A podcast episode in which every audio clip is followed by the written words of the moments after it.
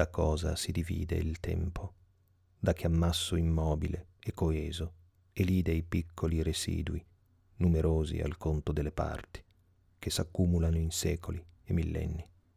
Cosa, Erode, senza fine i margini, come si frantuma sempre in punto di finire, mai sfinito, nella brevità spezzato, mai scalfito, nella fibra ultima.